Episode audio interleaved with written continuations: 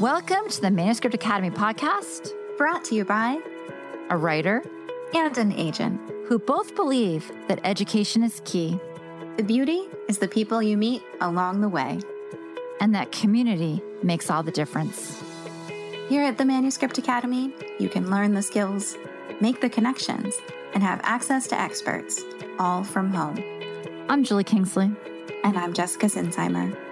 Put down your pens, pause your word counts, and enjoy. Friends, we are so excited for this episode. As part of our new MSWL Live series, we've asked you to vote for your genre or age group and created a panel for the genre with the most votes. In this case, that's science fiction, fantasy, speculative, and supernatural. But you know what? Even if you're writing in a completely other genre, this is still going to be a really fun episode for you because this is all about how agents think within a genre and what this can teach you about how they approach their inboxes. This panel was recorded in front of our Manuscript Academy members, and you can view the video replay. Just check the show notes for the link. If you'd like to vote for your genre, head to manuscriptacademy.com slash mswl hyphen live, and yeah, you can ask your friends to vote too on with the show. Hi, everyone. I'm so happy that you're here. You're all joining from all of these wonderful places. And as always, it's an honor to, to see our amazing writer community show up. So thank you so much. I'm Jessica Sinsheimer, agent at Context Literary Agency, co founder of MSWL, ManuscriptWishlist.com, and the Manuscript Academy. We exist to bring conference resources and connections to you wherever you may be. And today is a very special day. I know. I love that we have this focus. I, I'm just giddy with excitement. You guys, I'm Julie Kingsley. I am a longtime writing teacher, a writer, and co founder of the Manuscript Academy. Thank you for being here this afternoon. Yes. So we are so excited to welcome you to our second ever MSWL Live. Thank you so, so much to those of you who voted for science fiction, fantasy, supernatural, and speculative. Today is all about finding what agents want within genres so you can better understand their tastes. So we have one basic rule here at the Manuscript Academy, and that's just to keep things as positive and supportive as possible for you and your fellow writers. Yeah, you know how hard this is. Support your fellow writer. Um, without further ado, I would like to invite our agents to come on down to the stage and briefly introduce what we will be doing today. We're so happy to have such wonderful folks joining us today. I am honored that they said yes. Um, everyone works in these genres, and we're just so excited to hear more about what you're seeing, uh, trends in the industry, and tips for everyone going forward. So why don't we go around and say who you are, where you where you work, and what you'll be doing today? Caitlin, why don't you go first? Sure. I'm Caitlin McDonald. I work at Donald Maass Literary Agency. Uh, and today I have a brief uh, trivia game for you. Yay!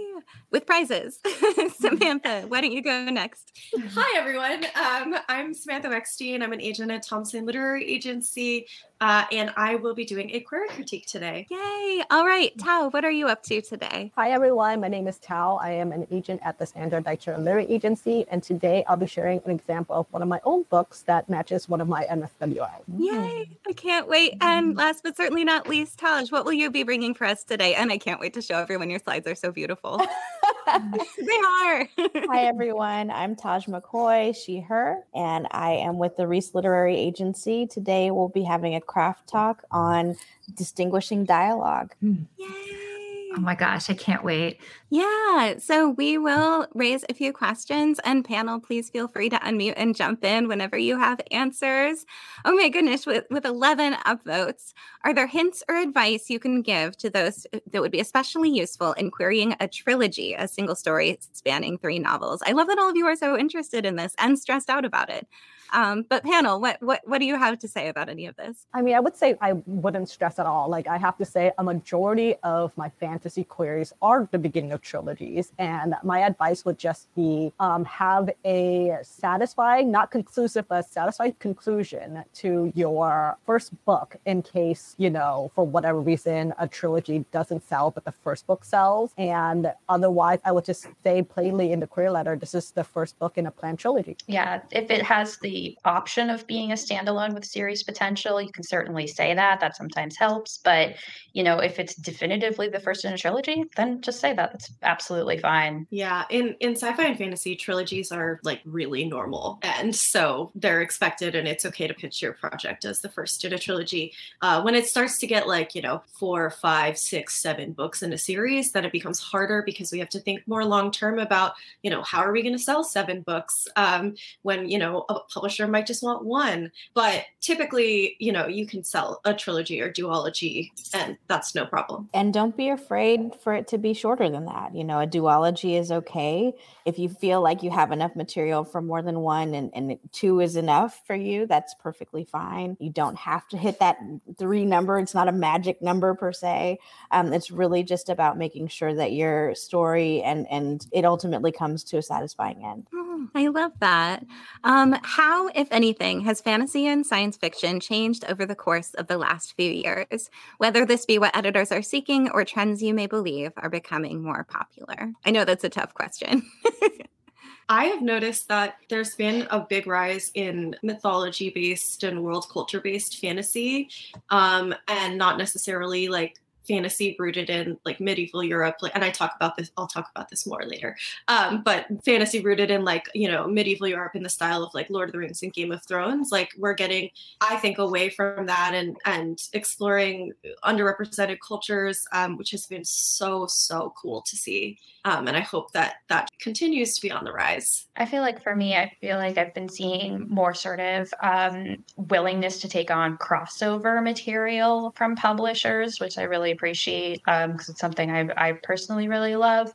Um, in terms of like crossover with genres, as well as somewhat to some degree crossover between adult and YA especially horror um, has been a big one for doing horror crossed with um, like sci-fi and fantasies has been doing really well I do feel that like um, the kind of epic fantasy has been a little bit less at the moment, and we're definitely looking kind of more. Publishers are looking more at um, lower fantasy. It feels like um, things that feel a little bit more accessible, but there's always always space for high fantasy in the market. Like it's not something that ever disappears. So yeah, I was just gonna riff off of Caitlin and say like I've been seeing a trend of romantasy, so like romantic leaning fantasy or combining the romantic genre with the fantasy genre. And I personally really love it. I think it's just, you know, uh, when we're living in a world where everything is kind of tumultuous and uh, uncertain, I think people really want to escape. And like fantasy is an escape and romance is an escape. So putting them together is like the ultimate escape, right?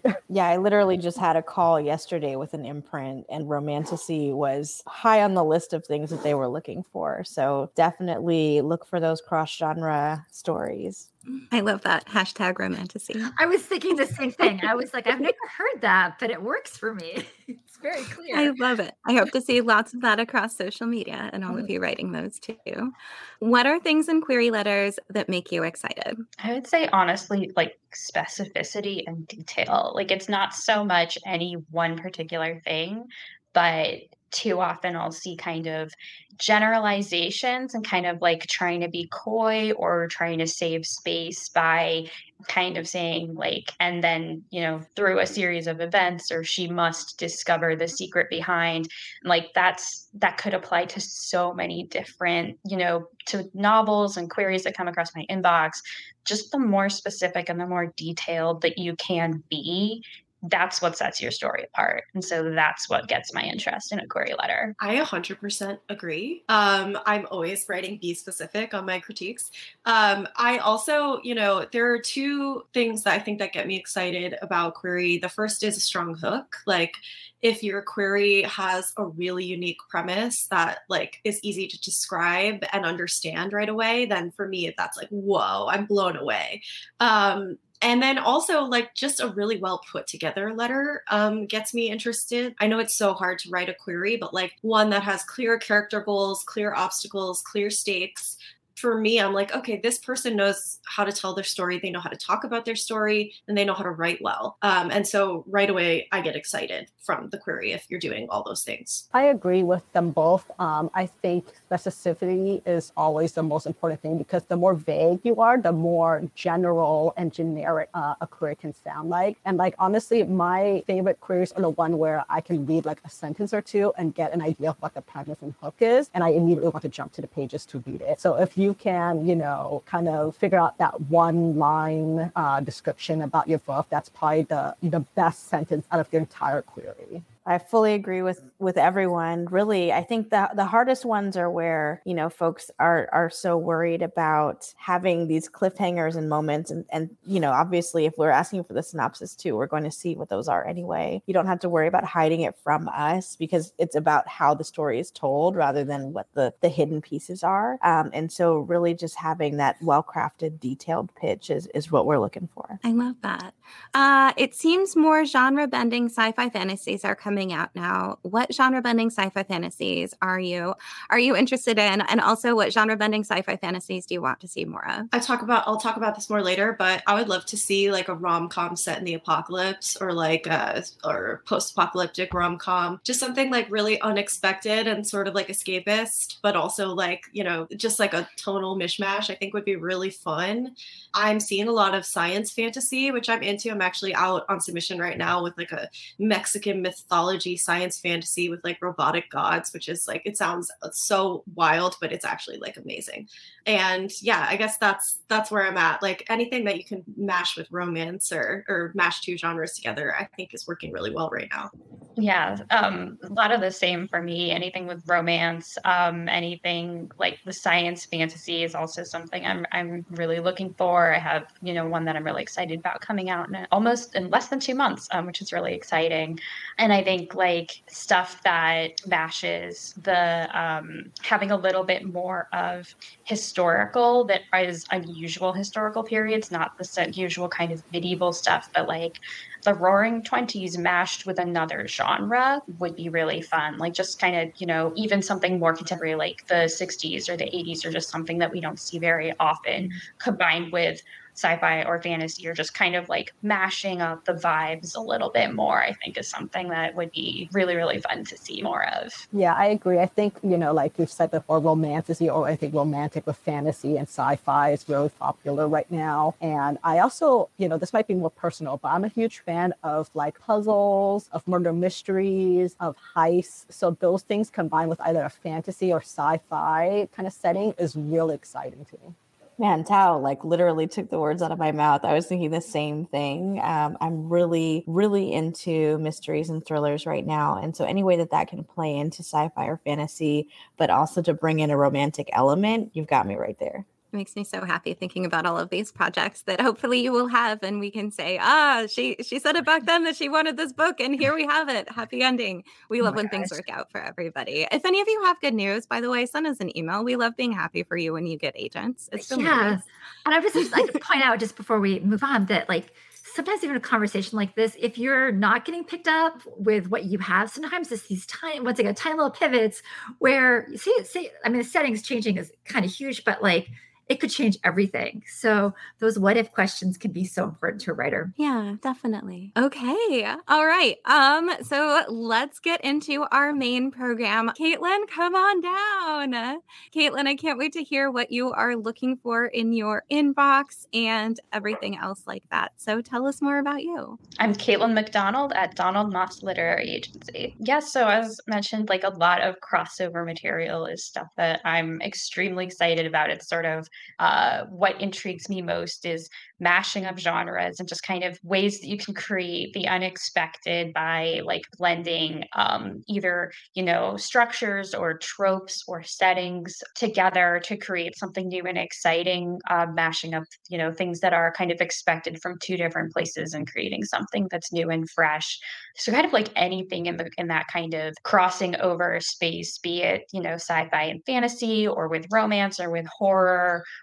with historical, uh, with thriller. Like I have, you know, books on my list that I've published that kind of fill all of those different kind of scopes, and I'm always looking for more like that.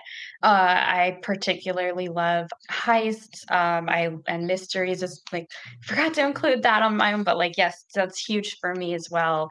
Um, I love found families, you know, anything diverse. Um, a, the huge portion of my list is is queer, as that's something that's very important to me personally. Um, although by no means a requirement, of course. And just kind of like anything that feels new and fresh. Um, I particularly resonate with stories that kind of feel like they're saying something important that like have themes about whether they're kind of like bigger like political or conceptual themes or if they're more sort of like character focused kind of about family and autonomy and things like that like I, I really strongly resonate and work a lot with like what is this book saying? What are you you doing here? How can we bring that forward more? But i also like by no means should that mean like oh only big serious books. Like i love fun lighthearted books as well some of which do those things and some of which just like just want to have fun and that is also perfectly awesome um, and i would love to get some more of that kind of thing on my list too. All of that sounds amazing and i'm so happy to think about all of those books existing in the world so thank you. Yeah. can we ask you a question from the pile before we go? Sure of course. Okay Let's see. What's the main difference, if any, you've noticed between YA and adult fantasy recently? Recently, in terms of trends, I guess you won't be able to answer this, but I would say, I mean, in terms of what would be what I'm like determining as kind of the differentiation between them, um, I mean, the main thing is certainly the age of the protagonist and a kind of not necessarily fully definable voice. Um, but the the third thing is really a question of like, is there a theme of finding one's place in the world or figuring out who you are? It's sort of to some degree a coming of age question, um, but I feel like that's a little bit of a reductive way of describing it. And certainly that can be a theme as well in adult fiction as well. In terms of like different trends, the different trends that I'm seeing, I mean, YA I feel is definitely much more heavily driven by trends um, adult fantasy has more sort of staying power with the classics. There's always going to be more space for, you know, your high fantasy and your space operas um, and your military science fiction and a lot of kind of staples of the the genre. Whereas YA is a little more kind of heavily trend driven, which at the moment definitely is more focused on that sort of contemporary low fantasy um, and contemporary science fiction, a little bit less, you know, medieval times fantasy and a little bit less super far future space opera. It's it's closer to home in both spaces at the moment. Yay. Thank you so much, Caitlin. Thank you. I'm always glad to be here. All right. Have a good rest of your day. Thanks. And next Bye, up everyone. is Samantha Wekstein. Come on down, Samantha. All right. Hi, everyone. Um, it's so great to be here. Uh, I'm Samantha Wekstein from Thompson Literary Agency, and I'm super excited to go more into my tastes with sci fi fantasy. So uh, I'll start off with fantasy. My tastes are pretty broad in fantasy. Um, my favorite type of story is romantic second world. We are talking about romantasy before. Um, please make me swoon. I love epic and high fantasy. Uh, so send me like your Sarah J. Maas, your Holly Black, your Leigh Bardugos. I love intricate court politics like Crown Jewel Court Crown Duel Court Duel by Sherwood Smith, um, and the plotting and intrigue like in The Winner's Curse or in um, The Chronicles of Lumatere by Lena Marchetta. I'd love to find historical fantasy or fantasy rooted in world mythologies, which I also talked about before, um, but I'm looking for underrepresented voices in that vein. Um, so please don't send me stories inspired inspired by medieval Europe um, or like Arthurian retellings unless you know the main character is is you know in the world of Arthur from an underrepresented perspective, like you know I don't know a queer Arthur retelling. Um, and I'm not uh, I'm not thrilled by Irish mythology either at this point. I feel like I see so so so much um, mythology coming out of Ireland, um, and I love to just explore new world cultures and histories outside of Europe altogether. Caveat again being if they're underrepresented, and specifically, I'd love to find um, a Jewish fantasy uh, like Naomi Novik's Spinning Silver. Um, so if if it's an European inspired, please make it Jewish. My number one wish list item right now is a diverse magical school book. Uh, I read In Other Lands by Sarah Rees Brennan like five or six times since the start of the pandemic because it just gave me all the feelings. Um, I also really loved like the Ninth House and Hellbent books and the Scholomance series. Um, and so I'd love to find like a BIPOC or queer uh, or both uh, magical school book. And I love fantasy as an exploration of social justice or feminism. Um, I love exploring family dynamics. I love ride or die deep friendships like Avatar The Last Airbender and also redemption arcs uh, like Zuko in Avatar The Last Airbender. And I'd love to find a cozy fantasy like House in the Cerulean Sea.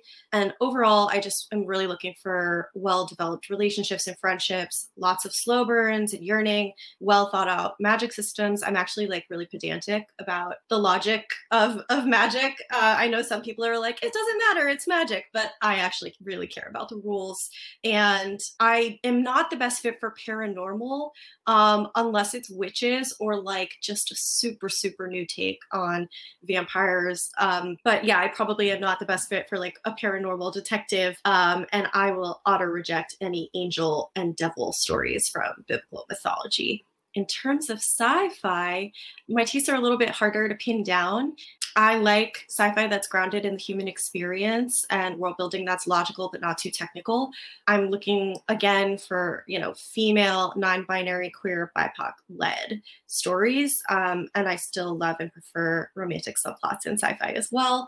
I'd love to see some near future premises, uh, genre blending. I talked about this before, like a rom com at the end of the world or during the apocalypse I'd love for just one aspect of the world to be sci-fi and everything else is is similar to ours.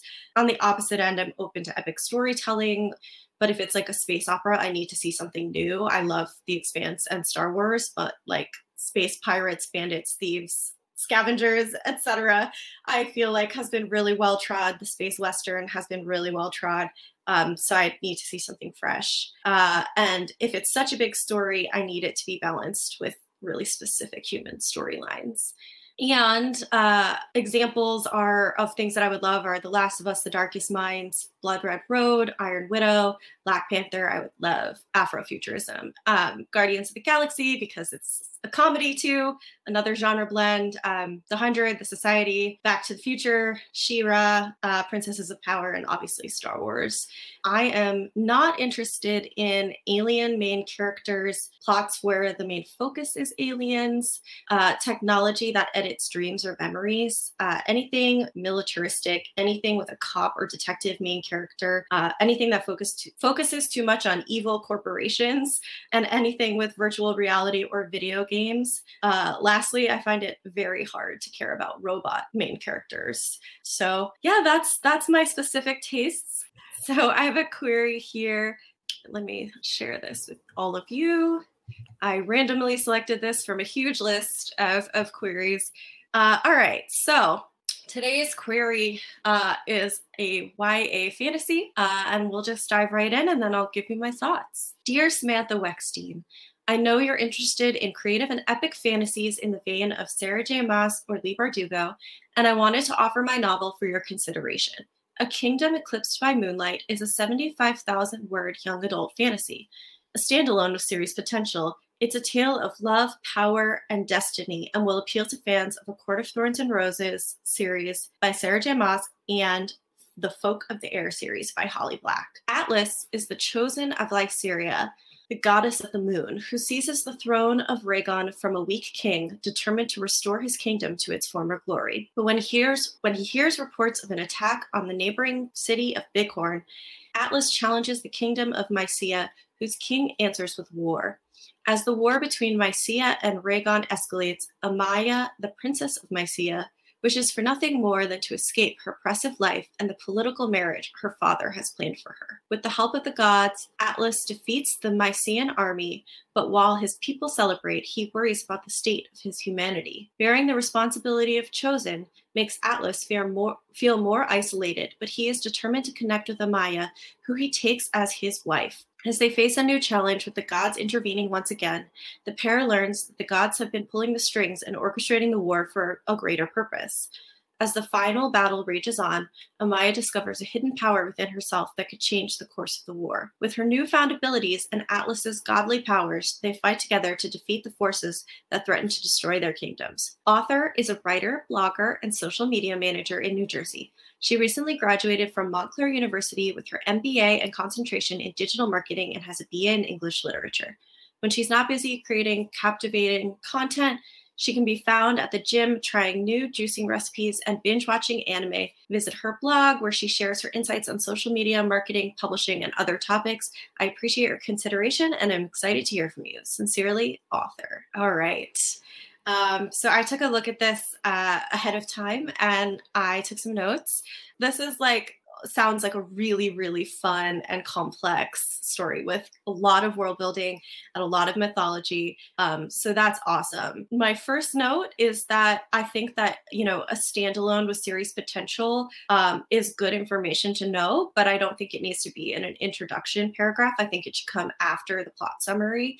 It's not really a selling point, and I think you want to use that intro space to really sell us on your project jumping into the plot summary, I want to know right away what it means to be chosen, um, because that seems like a really important plot point. Atlas is chosen by this god. Uh, what does that mean? Why is that a burden for him later on? So I wanted that information up front. Then uh, I was a little bit confused in this sentence because uh, we have Atlas and we have Lyciria, the goddess of the moon, who seizes the throne of Rhaegon. So I wasn't sure if Lyciria was seizing the throne or if it was Atlas. Um, so I just wanted that to be clear and you know again in the next sentence but when the when he hears reports of an attack i wasn't sure if that was when the king hears reports of attack or when atlas hears reports of an attack. So i just wanted that to be super clear. Then uh, atlas challenges the kingdom of mycia i wasn't sure what that meant or why he was challenging mycia specifically. And then we get uh, we get into the responsibility of the chosen again. Um, so I wanted to again learn a little bit more about why this is a burden for Atlas. And he takes Amaya as his wife, and I wanted to know why he makes that choice. You know, what about Amaya? Uh, you know, is this sort of like a peace treaty, or do they fall in love? What's a relationship like? And then I thought that uh, as they face a new challenge with the gods intervening once again was a little too vague. I I want to know, you know, what kind of challenge they're facing specifically and like why the gods are intervening and how. Um, and then you refer to a final battle. Is this with Mycia again or with another country, with the gods? I wasn't sure. And so, yeah, I just wanted a little bit more clarity on uh, on the world building and um, and on the goals of these characters. Like, I think we need to go back to basics and focus. There's a lot of setup here. So, focus less on like the setup and more on like who is Atlas? What does it mean that he's chosen? What does he want? And what are his obstacles what are his stakes um, and then you know do something similar for Amaya as well. What does Amaya want? What are her obstacles? I mean we delve into that a little bit with like you know she doesn't want to just be a wife um, she doesn't want to get married off but she does get married off so then you know what does she want for herself after that? How's she gonna overcome that obstacle i thought the bio was perfect except that i would put it in the first person because um, you're writing a letter directly to us um, instead of referring referring to yourself in the third person. And that is all my feedback. Oh, Samantha, thank you so much for doing that. I love watching you go through these things and seeing how your brain works. That's so much fun. Thank you. um, and I hope that was exciting for all of you in the audience to see an agent's eye view of a query. Um, let's just jump in with a couple questions and a little bit of remaining time. Are certain subgenres of fantasy easier or harder to sell? I've been told that middle grade portal fantasy is a tough sell. Is that true? Honestly, I think everything is so hard to sell right now. Like I have I have personally been struggling to sell fantasy in general because I think it's just so crowded. And I don't necessarily know that there's any like subgenre that people would say no to just because of the subgenre. I think it's more just like, is your story unique? Is it standing out? Or is this something we've done before? So, like, if you're doing a portal fantasy, like, what's new about your portal that, you know, we've seen portals before? Why is yours different? How important is it to agents or publishers that an author have a social media following? I know BookTok is a mega thing right now, and I was just wondering what everyone's thoughts were on the importance of social media in modern day writing and publishing. Thank you so much. If you're a debut author, you do not need to have a social media following unless you're writing nonfiction, which is not this panel. We're all doing SS- SFF. So um, you do not need to have a social media following. I will say that you should be searchable. Um, so, like, if you have a website um, where you have your contact information. Um, you can get a free website from Weebly um, and just you know throw up an author photo and a brief bio and your contact info, and that that really is enough if you're a debut. I love that. Everyone gets so worried. They're like, "But I don't have a million followers on BookTok. I can't dance like TikTok. You don't have to dance on TikTok, by the way." Yeah, everyone gets so worried about that. So I'm I'm glad to have a reassuring answer for them. Um, Samantha, thank you so much. It's always a pleasure to have you here, and um, yeah, thanks for sharing your insights with everybody. Thank you so much much for having me. Um, and when I reopen Aquarius, I'm so excited to hear from all of you. all right. Thanks, Thanks so much for being here. All right. Next up, we have Thao. Thao, come on down. I can't wait to see your presentation and your beautiful slides. Hi, everyone. I'm Thao Le, and uh, I'm excited to chat with you all. Let me to share that green. Oh, but first, what are you looking for within these genres and, and what's most exciting to you? I'm happy to talk about it. Like, I am looking for multiple things. Uh, sci fi fantasy is one of my favorite genres to look at, and um, I'll probably elaborate more in, in my uh, slideshow so you guys can see what, what I'm looking for. Awesome. So I'm going to talk about all my sci-fi fantasy manuscript wish lists. And uh, one in particular that I wanted to feature was a book that I took on, and it is You've Reached Sam by Dustin Thao. So this is at the very, very top of my manuscript wish list. And I'm very excited to have You've Reached Sam, but I'm always looking for more of these love stories with a twist of magic. Um, if you're unfamiliar with You've Reached Sam, the premise is there's this young couple who's madly in love with each other. They have all these plans for the future. And then suddenly, in a twist of uh, tragedy, the boyfriend dies in an accident. And so it's a grief story about the girl who's left behind and how he, she mourns her boyfriend. And in her grief, she tries to call his cell phone to listen to his voice on his voicemail one last time.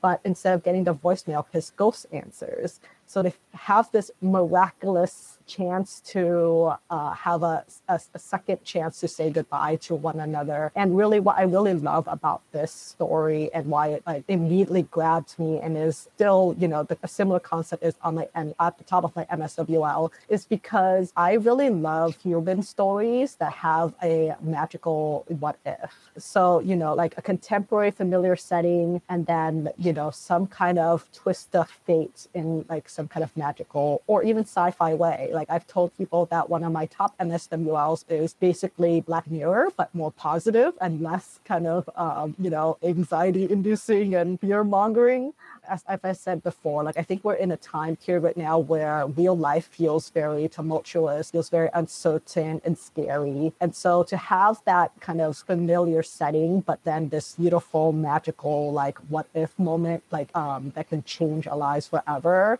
or change the way we look at life um, is something that I would really, really love to see.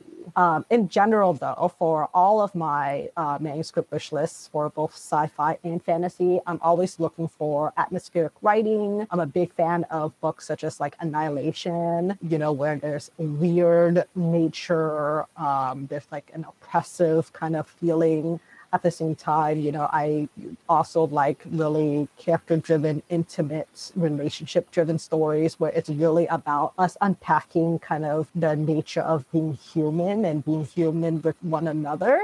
Um, set to some kind of crazy plot. And it can be any kind of plot. I am a big fan of heists and puzzles, like I said. I'm a fan of murder mysteries. I love it when it has that twist of fantasy or magic or sci fi into it. And I'm a huge fan of just sprawling epic backdrop. In terms of world building, I do think it is secondary to character and relationship, um, which is why I kind of put it as the third instead of the uh, above the character and relationship driven stories in my bullet points. But I think there's really something about a fantasy or sci fi where the setting feels almost like its own character and it really just grabs you and makes you want to know more about that world, more about the lore and the magic of that world. What I'm not the best fit for is probably military or hard science fiction.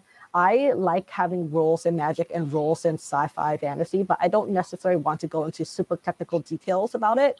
A good example of what I do like is I tell everyone everything everywhere all at once. The movie has an amazing kind of crazy sci-fi kind of premise, but the rules are actually quite simple. Like even though it sounds kind of absurd and ridiculous, if you really just think about the rules of that movie, and I don't want to spoil it for everyone, but everyone should go watch it. It's actually quite simple and you can kind of follow through very easily. So I like that type of sci-fi fantasy rather than the hard sci-fi fantasy that tries to go into all the technical detail. It's similar with like military or like police type of sci-fi. That's probably not the best for me. I'm also a big fan of horror, but I'm not a fan of gore. So, you know, again, psychological, like intimate stories. I really like, you know, movies like Midsommar, where it's really about, you know, a failing relationship and like a big, it's, a, it's basically a breakup story with horror in it. I also like, you know, Hereditary, where it kind of like going into the mind of like grief again. I think grief is such a big theme for me. I'm also a huge, huge fan of Tolkien. I love Lord of the Rings, but I'm not the best agent for agenting that style of epic fantasy. That said, if you guys have watched Rings of Power, I am very into this scene right here. Uh, it's a bit of a spoiler, so I won't elaborate on it. But if you know, you know. I'm also a big fan of this vibe. If you guys know Princess Mononoke, this is one of the iconic where she basically says, "I'll cut your throat, I'll show you up," and he's basically like, "You're beautiful." um, this is very much the type of uh, ship that I like, and uh, I think it's really well done in a lot of fantasy with um, romantic plots. Uh, in general, I am a very big romantasy reader. I think that is probably my biggest MSWL is love stories with fantasy, love stories with sci-fi. I am also a big fanfic reader. So tropes and, you know, AUs are all my favorite things. This is like some of my evergreen romantasy MSWL wish lists um, items. If you know, enemies to lovers, fated mates or soulmate. I love forbidden love or star-crossed love. Uh, I'm also a huge fan of prophecy and curses. And that is uh, the end of my MSWL and what I'm looking for. It's such a beautiful presentation. Thank you so much. I really love this. I think it's so nice to see specifically what people are looking for and to know what their tastes are. And that's just really, really helpful. Also, you have a lot of fans in the audience who are very they are here. I'm a fangirl, honestly. So anytime I can talk about all my favorite ships and all of my favorite um, movies, shows, that's the best part of doing this job, right? We're just professional fangirls. Yeah, and I, I love how I mean I think that some some people are like they they don't understand that their book's really good. It's just not for that particular agent, and that's okay. You know, so the more you do these things, the more you do your research on the agent, the better your chances are. Yeah. Absolutely. Oh, we have a question about word count. Everyone gets so worried about Oh. word count. Um, what about word count for YA, high, or epic fantasy? Is anything between 105 and 110,000 a hard sell for agents, or would it still be a relatively safe word count to have? Also, is there still a market for YA high fantasy? I noticed a lot of MS MSWL saying agents want only low fantasy or grounded fantasy. Oh, that's so interesting. Those are really great questions. So I'll tackle them one by one a little bit first. So for the word count, I always tell people for both YA and for fantasy that under a hundred thousand words or under is my ideal. And the reason about this is I'll be very um, pragmatic. Like if you're a debut author, the thicker your book is to produce, the more expensive it'll be. And so when editors uh, do their P&Ls to kind of like try and figure out a price point for the book, if it's going to be hardcover or paperback, how much that will cost them, the publisher, to produce that, the numbers will obviously be less ideal for you if it's more expensive at aka super long to uh, create. So this is kind of why longer, especially debut books, longer books are much more difficult. Like, you know, like I don't like to bring up Harry Potter, but um, I think that's a good example of seeing how a book starts in the beginning of the series starts kind of short and as it goes on it gets longer and longer because the author has built up enough of a market that you know the publisher can look at a p&l and say like oh it doesn't matter if it costs this much to produce this like 400 page book because we know it will still sell um, but with a debut author, that's much more risky. So that's why I always say a hundred thousand words or under is kind of the sweet spot. And I would say that going too short is also kind of problematic too, because when it's too short, consumers want to feel that they're buying something. Like you know, if you're pricing a hardcover at like say twenty bucks, that's actually really cheap right now.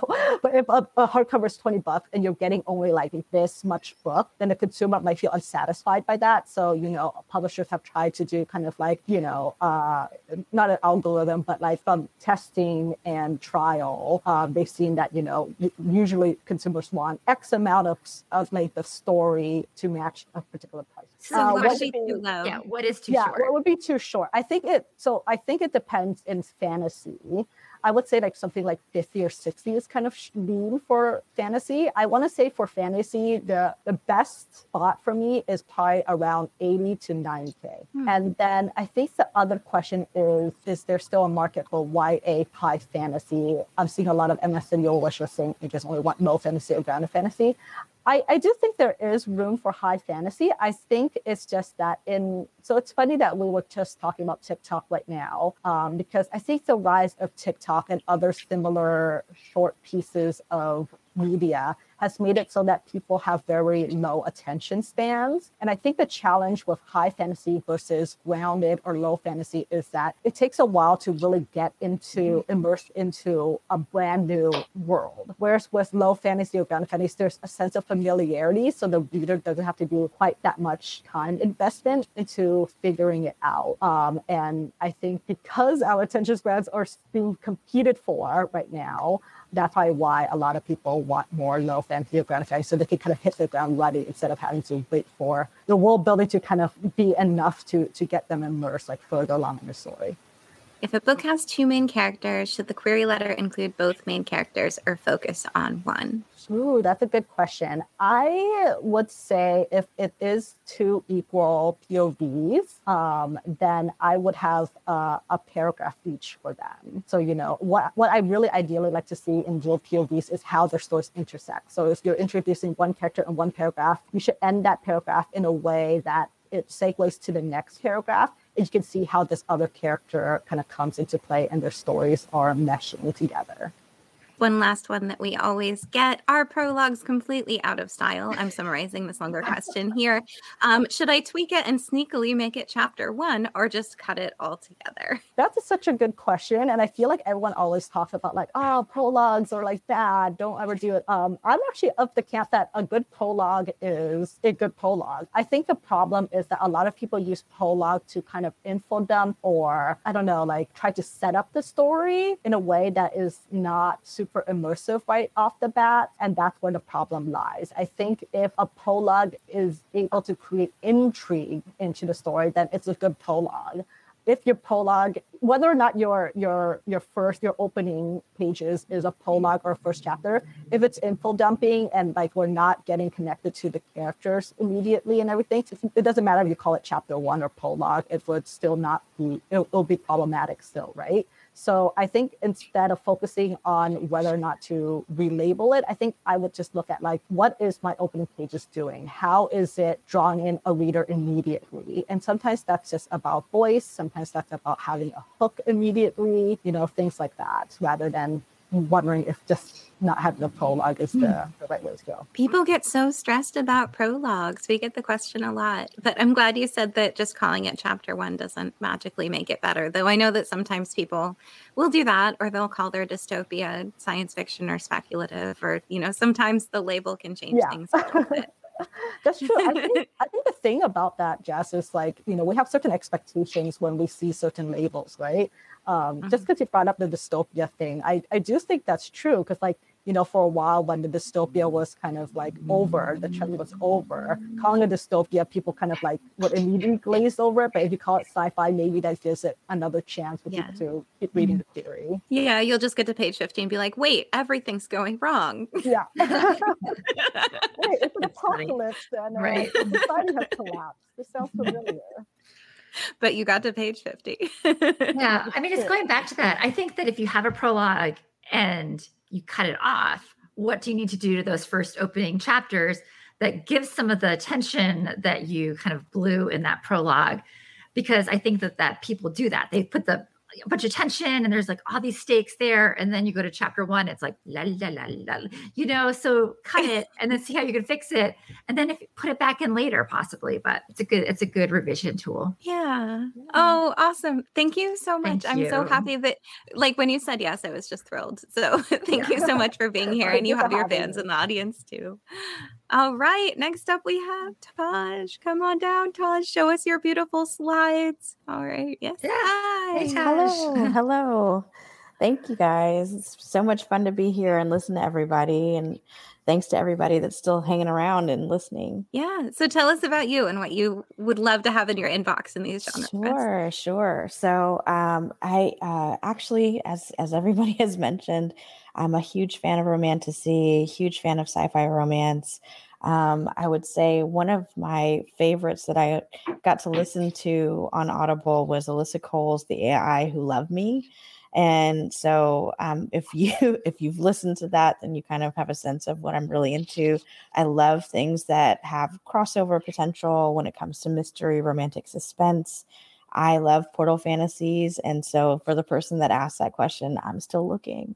Um, when it comes to uh, the contemporary side, I, I, do love magical realism. I love it when it connects people. I love when it is something that is ancestral. Um, I love um, those stories where you're either saving the world from magic or saving magic from the world. I love and, and I'm seriously looking for stories for that include marginalized main characters that have fresh spins on popular fairy tales. I'm looking for cultural infusions and intersectionality, fantasies that have clear magic systems, um, like Thao and um, Samantha said, you know, like it, you know, I hate to be a stickler for rules, but it d- actually does make sense as you're reading the story. Um, I am also uh, looking for stories that have creative commentary when it comes to social issues um, and really thoughtful world building. In the middle grade and YA space, of course, I'm always looking for those uh, stories that have those themes of coming of age, identity, chosen family. Um, things that I'm definitely not looking for um, right now would be uh, stories that kind of center heaven and hell, uh, the angel and demon thing that others have mentioned as well. I have a ton of stuff that includes like Lucifer and Lucifer's kids in my uh, inbox right now, and it's just not for me. I'm not focused on European based mythology either at, and no alien or robot main characters, no military, but things that I'm always, always looking for are stories that contain really strong character growth. I love dynamic setting, settings. I love witty discourse. I love twists and turns as long as they drive the story forward. Obviously, I'm a romance fan, so I want all the romance tropes I can have, but I love when they have really interesting sci fi and fantasy takes um, and give me all of the longing and angst you possibly can. And so that would be my manuscript wish list. Um, I do have some slides because today we are going to be talking about craft. We're talking about dialogue uh, when it comes to the stories that you all are writing. And so, like getting down to it, you know, too often um, from what I'm seeing, there are characters in a manuscript um, that read exactly the same and they become indistinguishable, making the manuscript very hard um, to read and understand and follow. You know, the goal obviously is to create complex characters that can be recognized by what they say and how they say it And so as you're turning the pages, you can start to create some expectations for those characters. And so if you're thinking about like a multi-character scene, you know, what makes your characters distinguishable? Their features, their personalities, the tone of their voice. Is it pitchy? Is it super high? Is it super low? Is it raspy? Does it rumble? Where are they from? Um, do they have an accent? Is there slang that they would or wouldn't use? And what role does this character fill in the friend group? A lot of the answers to these questions will help readers to set expectations in terms of what it is that they might say, that these characters might say, the way that these characters might react, the decisions that these characters might make. And so, in considering the background and personality of the character, it's not just the what, but the how, how they say it, the accent, are they drama drama prone? Are they consistently deadpan? What is their timing like? Do they constantly tell jokes that never land? Um, do they use contractions? Are they tripping over their own words all the time? Do they constantly use the wrong words and colloquialisms? Do they have certain ticks or quirks or traits about them that inflect in the way that they speak? And so, thinking in terms of world building, which I know is important to you all, how do the citizens of your worlds collide? Does everyone communicate in the same way? Are there certain characteristics or pronunciations, intonations that are attributed to specific communities within your world? You know, potato versus potato, you know, if if two worlds are colliding, in what ways do they differ and in what ways would they kind of point out that the communication varies? Are there language barriers? Are there certain beings that don't speak? And if they don't speak, do their faces show their expressions? In what ways do those folks communicate? If there are multiple worlds and countries, how do those styles differ when it comes to communication? Do they like communicating with each other? Is there something about the way that those backgrounds and communities uh, come up that influences how they communicate with each other as well? And then, when in doubt, take it to TV land. So, first, of course, I have to go to something that's super mainstream um, let's let's talk friends you know monica versus phoebe monica is who i remember to be obsessed with cleaning she was an amazing cook so she had a really strong food knowledge she wasn't great with the stock market. If, if you remember that episode, bonus points to you. Um, but, you know, she was also known to be very loud. She was small, but she was strong. She was extremely competitive and she was also kind of uptight. And so that kind of bled into the decisions that she made. It bled into how she spoke to people. It bled into the way that she reacted. You know, a lot of times if she was going to react, she was going to be the loudest one in the room. And so you could expect that from her character. Whereas Phoebe is the kind of eclectic bohemian vibe chick. She was flighty. She uh, admitted herself that she was a bit of a flake. Sometimes she had odd pronunciations like Nestle Toolhouse for Nestle Tollhouse, right? Um, she was go with the flow. She would make smart arguments when she was provoked, but she was very chill. And so a lot of times where Monica would freak out, Phoebe was like, What's the problem? I'm going to sit here and eat my hair. Like she didn't really care as much about the things that mm, I think other people might get anxiety from. Instead, she was just kind of like, Well, we'll figure this out. No big deal. Um, and so, like, in what ways can you create expectations for your readers? So let's take it sci fi. Let's go Star Trek Next Generation, Worf versus Data.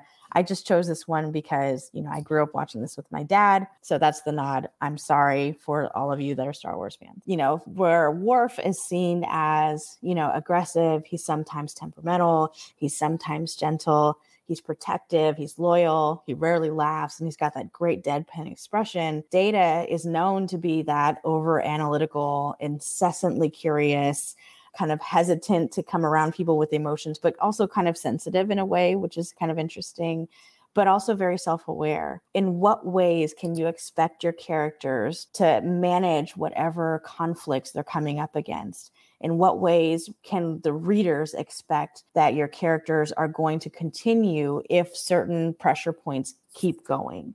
Um, and that's the way that you can really think about distinguishing your character logs, your characters through dialogue, and making sure that you have really, really strong dialogue through the page that is representative of your characters and also creates expectations for your readers. And so, in doing that, um, consider the telltale signs that readers can run with.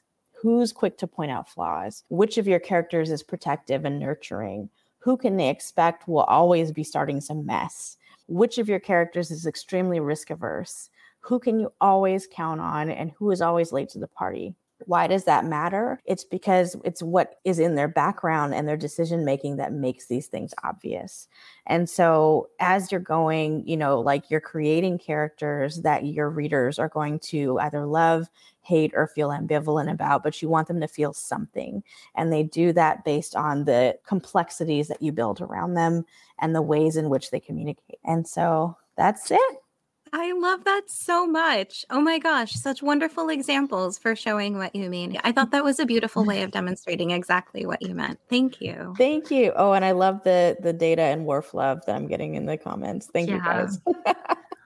And I think this is such an interesting example. And I started taking notes and I was like, oh, I haven't thought of that question in a long time, you know? And I was like writing it down. But how just like a tiny little seven minutes can really just kind of like activate us as writers and give us just a place that we can start some revision process.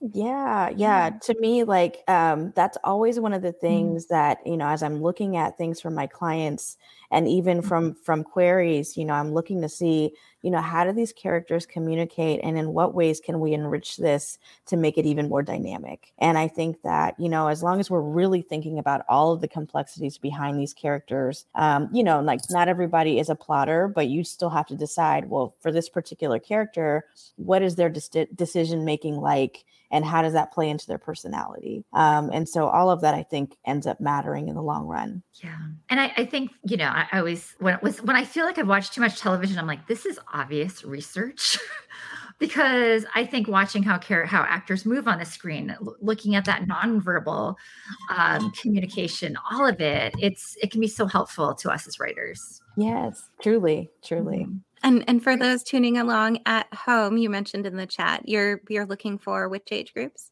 I uh, cover middle grade, I cover YA, and I cover adult. So I've got oh, everything covered.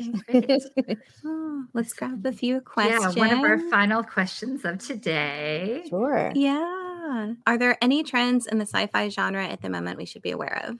That's a great question. Um, you know, in terms of the editors that I've been speaking to lately, I, I think that they're really just wanting to see something fresh, um, something that feels like either if if it is a retelling of some sort or if it is pulling from something that we're familiar with, it has to have a fresh take to it. If there is, you know, something that we haven't seen before, I think that you know, like there are definitely some editors that are looking to try to to sell something new. Um, and so definitely we're we're kind of at this weird place right now where things are moving very, very slowly. But I think it's because everyone, agents and editors included, are being a little bit more selective because we're trying to figure out, for, on the agent side, we're trying to figure out what it is editors are, are gravitating toward. And it's kind of this moving target. And so um, in, in doing that, you know, I think I, I'm always interested to see everything. And that's why my manuscript wish list is, is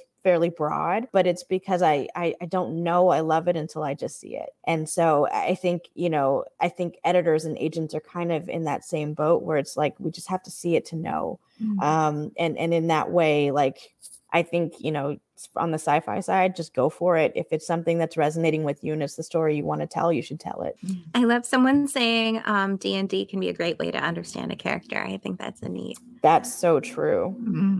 I love D&D. I think there is some like author dice as well that you could roll if Ooh. you're stuck. I think I saw mm. that somewhere. I think this is like a really great place to kind of end because it's it's kind of that question of when Yes. And so it's do you think a manuscript should be polished to the point of being pub ready or is it is there room for development?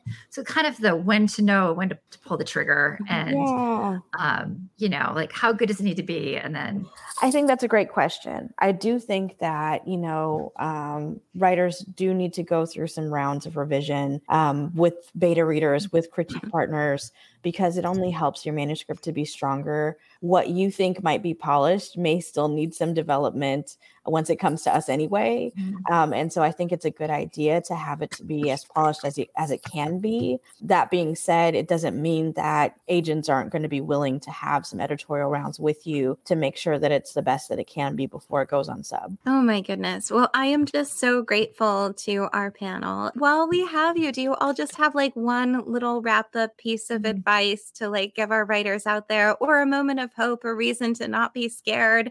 All of you are awesome. Obviously, it shows that, you know, they're not just sending query letters to robots or anything like that. um, they're sending them to real people who Yeah. really care. So I think just that is really helpful and good.